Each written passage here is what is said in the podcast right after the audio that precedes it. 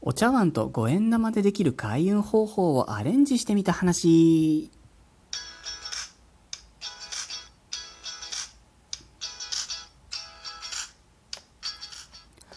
私、占い師のティモがスマートフォンアプリラジオトークにて収録してお送りしております、スースセイジャンクション第30回でございます。いつもお世話になっております。30回到達できました。いつも本当にありがとうございます。皆様、いかがお過ごしでしょうか今日は久々の開運法シリーズでございます。えー、前回はですね、お顔の開運方法をお伝えいたしました。これ私、今でも続けてるんですけれども、やっぱりとってもいいですね。良きかなでございます。聞く開運方法ってぶっちゃけちょっととめんどくさいものが多いような気がいたします。これがまた絶妙なラインでめんどくさいんですよね。だからこそいいのかもしれませんね。今のところ前回お伝えしたお顔の開運方法がぶっちぎりダントツナンバーワンの開運方法でございます。特に接客業などの方にはですね、なんかあのたまにいらっしゃるじゃないですか。あんまりこう、ちょっと言っちゃあれですけど、良くないお客様。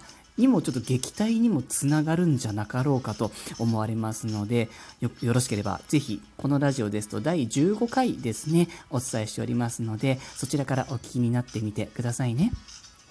今日お伝えするものは、お顔の開運方法より少しだけ楽です。自らのね、実践した経験と、あと、最近レベルアップした占いで見てみた活用方法も合わせてお伝えいたします。で、この方法はですね、書籍で出ていたりもする方法なんですけれども、さらに私なりにアレンジを加えたものです。原作といいますか、そもそもの発祥の方のね、指針を損なうような意図は一切ございません。それでは本題へ入ります。えー、皆さんはお茶碗、お茶碗ですね、お茶碗に五円玉を入れて玄関に置くっていう開運方法を聞いたことがありますか？一時期ちょっとブームになったようなそんな記憶があるんですけれども私もですねそのナンバー15のあのお顔の開運方法よりも前にこれをやっていたなということを思い出したんですね。あの陶器でできたお茶碗です。陶器じゃないとダメです。陶器でできたお茶碗に五円玉を入れて玄関の外とか玄関の中とかに置いておくだけで開運になるよというもので沖縄の方琉球の風水の一種なんだそうですね。なんか検索すると情報がいっぱい出てきますね今でも。でですね、あの特にこう何かを始めようとしている人、始めたい人、または何かを始めたばっかりの人には特に効果が高そうなんですね。もちろんそれ以外の方にも全員効果があるんですけれどもね。で当時の私もこれを知って試してたんですね、まあ、当時の私ってちょっと占いでこうおかげさまでね皆様のおかげさまでちょっとグイッと爆発する前後だったような 気がいたします。で、えーとまあ、その時はですねこのお茶碗玉の五円玉風水だけじゃなくてさまざ、まな要因で調子が良かった時なんですけれども、まあ、その後こう少しずつ落ち着いていくにつれてちょっとずつこのお茶碗五円玉の効果が薄くなってってきたようなってそんな風に感じてた思い出があるんですね。まあ、結局結果的にはこれをやめてしまったんですね。で、ここでご注意いただきたいんですけれども、この開運方法が悪かったとかいうわけでは全然なくて、私の運用方法が悪かったと、それはもう重点的にお伝えしたいところなんですね。ただ、もしかしたら似たような経験をお持ちの方がいらっしゃるのかもしれないですね。今日はこの経験を踏まえて、沖縄に住んでいない人々、私も含めてが、この開運方法をどのように運用したらよいかっていうのを占いで考察してみました。もちろん使った戦術は駅占いです。はい。で、占い結果によりますと、この開運方法には大きく3つのポイントがあるようなんですね。まず第一に、この開運方法は琉球風水であるという前提を忘れてはいけないということなんですね。具体的には、周りを海で囲まれた島国での運用が基礎にあるということなんですよ。で、第2のポイントとして、この開運方法っていうのは、まず仕事運ありき、お仕事ありきなんですよ。で、仕事運が上がった結果、お金の運勢もつられて上がっていくそういう側面が少し強いですということなんですねあのネットで調べてみると効果があったよっておっしゃる方もたくさんいらっしゃるんですけどそういう方の共通点としてなんか自営業の方だったりフリーランサーの方だったりなんかこうご自身でお仕事を開拓していくようなスタイルの方が結構目立つかなという印象だったんですね確かに占い結果でもその通りでこの開運方法って仕事運の要素が強いですあの書籍を出されてる方もいらっしゃるんですけどその書籍の帯にも一番最初に仕事運って書いてあるんですよね。仕事運が上がった結果金運がつられて上がっていくということだと思います。これは断液の陸神語類でいうところの寒気っていう星がポイントだということです。これあの一部の方には大ヒントだと思います。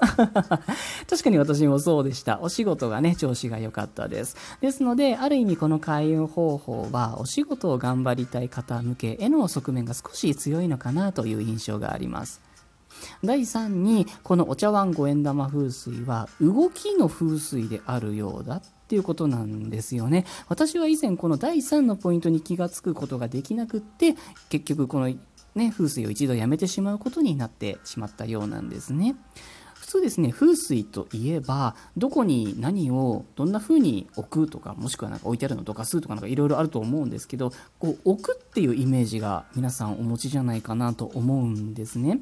このお茶碗に五円玉を入れて玄関に置くっていうものなんですけどこれはもう本当に玄関とね かけて文字通り入り口であってもちろんそれは決して悪いものではなくていいことなんですけどこの風水には置いた先があるようなんですね。実際に私も以前そうだったんですよ。置いた時とか置いてしばらくは良かったんですけど、数ヶ月とか経った時に、あれ？そういえば？っていうような、そんな感じになっちゃったんですよね。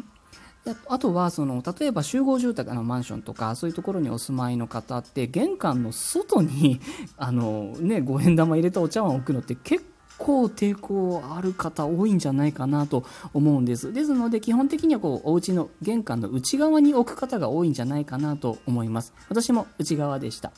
でその玄関の内側に置いてなおかつ先ほどのポイントも押さえつつ時間が経っても効果が持続するような改良点っていうのを占いで考察してみました。改良点は大きく分けて2つなんですけれどもその1 1つ目お茶碗の中にお水を入れることです。その2が5日から10日ごとの周期でこのお茶碗を家の中を移動させていくことです。これを続けるということなんですね。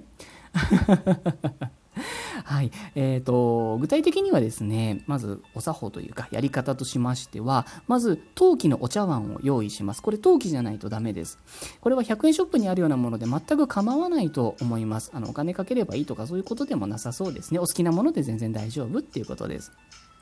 土をこう火で焼いてできているものっていうのが一つポイントなんですね。これに金の性質である、金属のね、金の性質である五円玉を入れます。枚数は多分1枚で十分じゃないかなと思います。なんか生まれた年と同じのがいいとかって聞いたりもするんですけど、生まれた年と同じ五円玉探すのちょっと大変だと思うので、とりあえずはなんかこう、ちょっとね、手元に来てくれた綺麗なやつとかでいいんじゃないかなと思います。でこれはですね沖縄の風水なんですよもうそもそもが海に囲まれてずっと風にね、吹かれているとそういう土地のものなんですねなのでお家の中に置く時って疑似的にその足りない要素を補ってあげないといけないということなんです。それがお水と移動させるっていうことです。海と風ですね。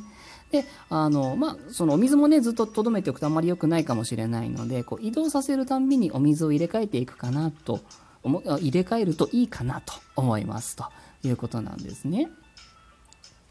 で、えーと、まず最初にですね玄関の内側のお好きなところにお茶碗とに置いて五円玉入れてお水をセットアップしますとで初回のこのセットアップはあの日付が変わった直後から朝8時ぐらいまでがおすすめの時間帯です。それを過ぎちゃうとあんまりやらない方がいいかもしれないですね。初回の、初回限定です。で、あとは5日から10日間ぐらいの時間間隔で置いたお茶碗を移動させて安置して、移動させて安置してっていうのを繰り返していくということなんですね。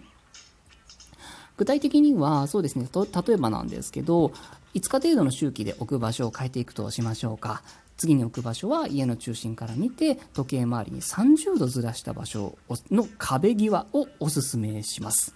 でまた5日ぐらい経ったら再度30度ぐらいあの家の中心から見て時計回りにずらしたところの壁際。また5日ぐらい経ったら30度時計回りにずらしたところの壁際っていうようにこう家の中の端っこをですねぐるーっと一周させるようなそんな感じですね。これを延々と続けていくということなんですよ。とめんどくさく感じるかもしれないですね。あとは小さいお子様ですとか、お家の中でこう動き回るペットちゃんをね、飼ってらっしゃる方には少し難しい面があるかもしれないですね。お水が入ってますしね、あの、小さい子供が飲めるサイズなのでね、あの、五円玉がちょっと危ないかもしれないので、そのあたりはお気をつけくださいということなんです。特にそのお茶碗がこう、むき出しの状態になっている必要もないようですので何かの中に入れておいてっていうのでも全然構わないと思います。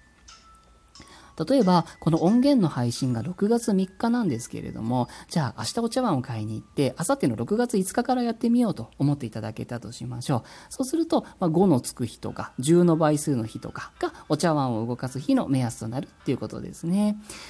ちょっとめんどくさく感じる時があるかもしれないですね。最初にこうお試しでね、軽い気持ちで玄関に置いてみてください。効果あったなって感じられた時は、その、その日を1日目とカウントしていただいて構いませんので、そこから5日とか10日とか、大体それぐらいの周期でこう動かしていっていただけるといいんじゃないかなと思います。あまりコストもかかんないですし、毎日ね、お顔をわーっていっぱい洗いまくるよりはお手軽かなと思います。今日お伝えしたのはあくまでもこう最初の効果を維持するための占い的な改良点です。あの効果が続いてるなと思感じていらっしゃる方は全然そのままで大丈夫です。なんか効果がないな、なくなってきちゃったなと感じる方はぜひやってみてください。